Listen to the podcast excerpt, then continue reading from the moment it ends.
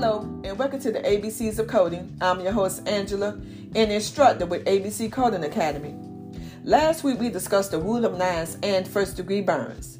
Important tips. For rule of nines, the body is divided by sections of nine that equals 100%, whether an adult or child.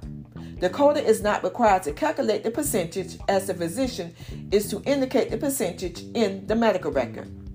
And remember the different layers of the skin epidermis, dermis, and hypodermis. These three layers help to determine the degree of burn. Today's topic is about second degree burn.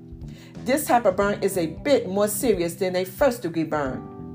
Someone may ask, what's the difference between a first and second degree burn?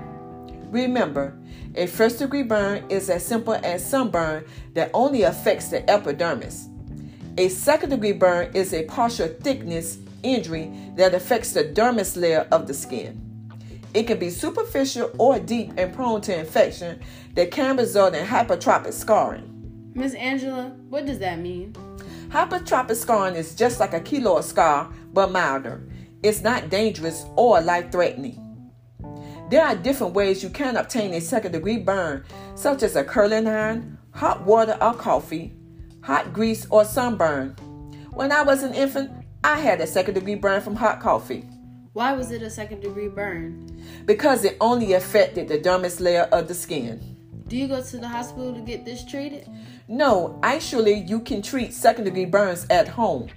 To treat this degree burn, you should rinse the burned skin with cool water for about 15 to 30 minutes or until the pain stops. After that, wash the burn with clean water and pat to dry. Be careful not to break the blisters. My grandma used to tell us to put butter on our burns. No, don't put butter or any types of sprays on the burn because this type of treatment traps the heat inside. Instead of using those methods, what you want to do is check the burned area. If the skin or blisters are not broken, no bandage is needed. Now, on the other hand, if the burnt skin or blisters are open, to help prevent infection, clean the burned area and apply bandage. Wrap the burn loosely. This will prevent the area from becoming dirty or irritated by clothing. Always remember to read the product labels for correct use and consult your physician with any questions or concerns you may have. Join us next time as we continue with third degree burns. This topic is hot. The aim of education is the knowledge, not of facts, but of values, by William Ralph Inge.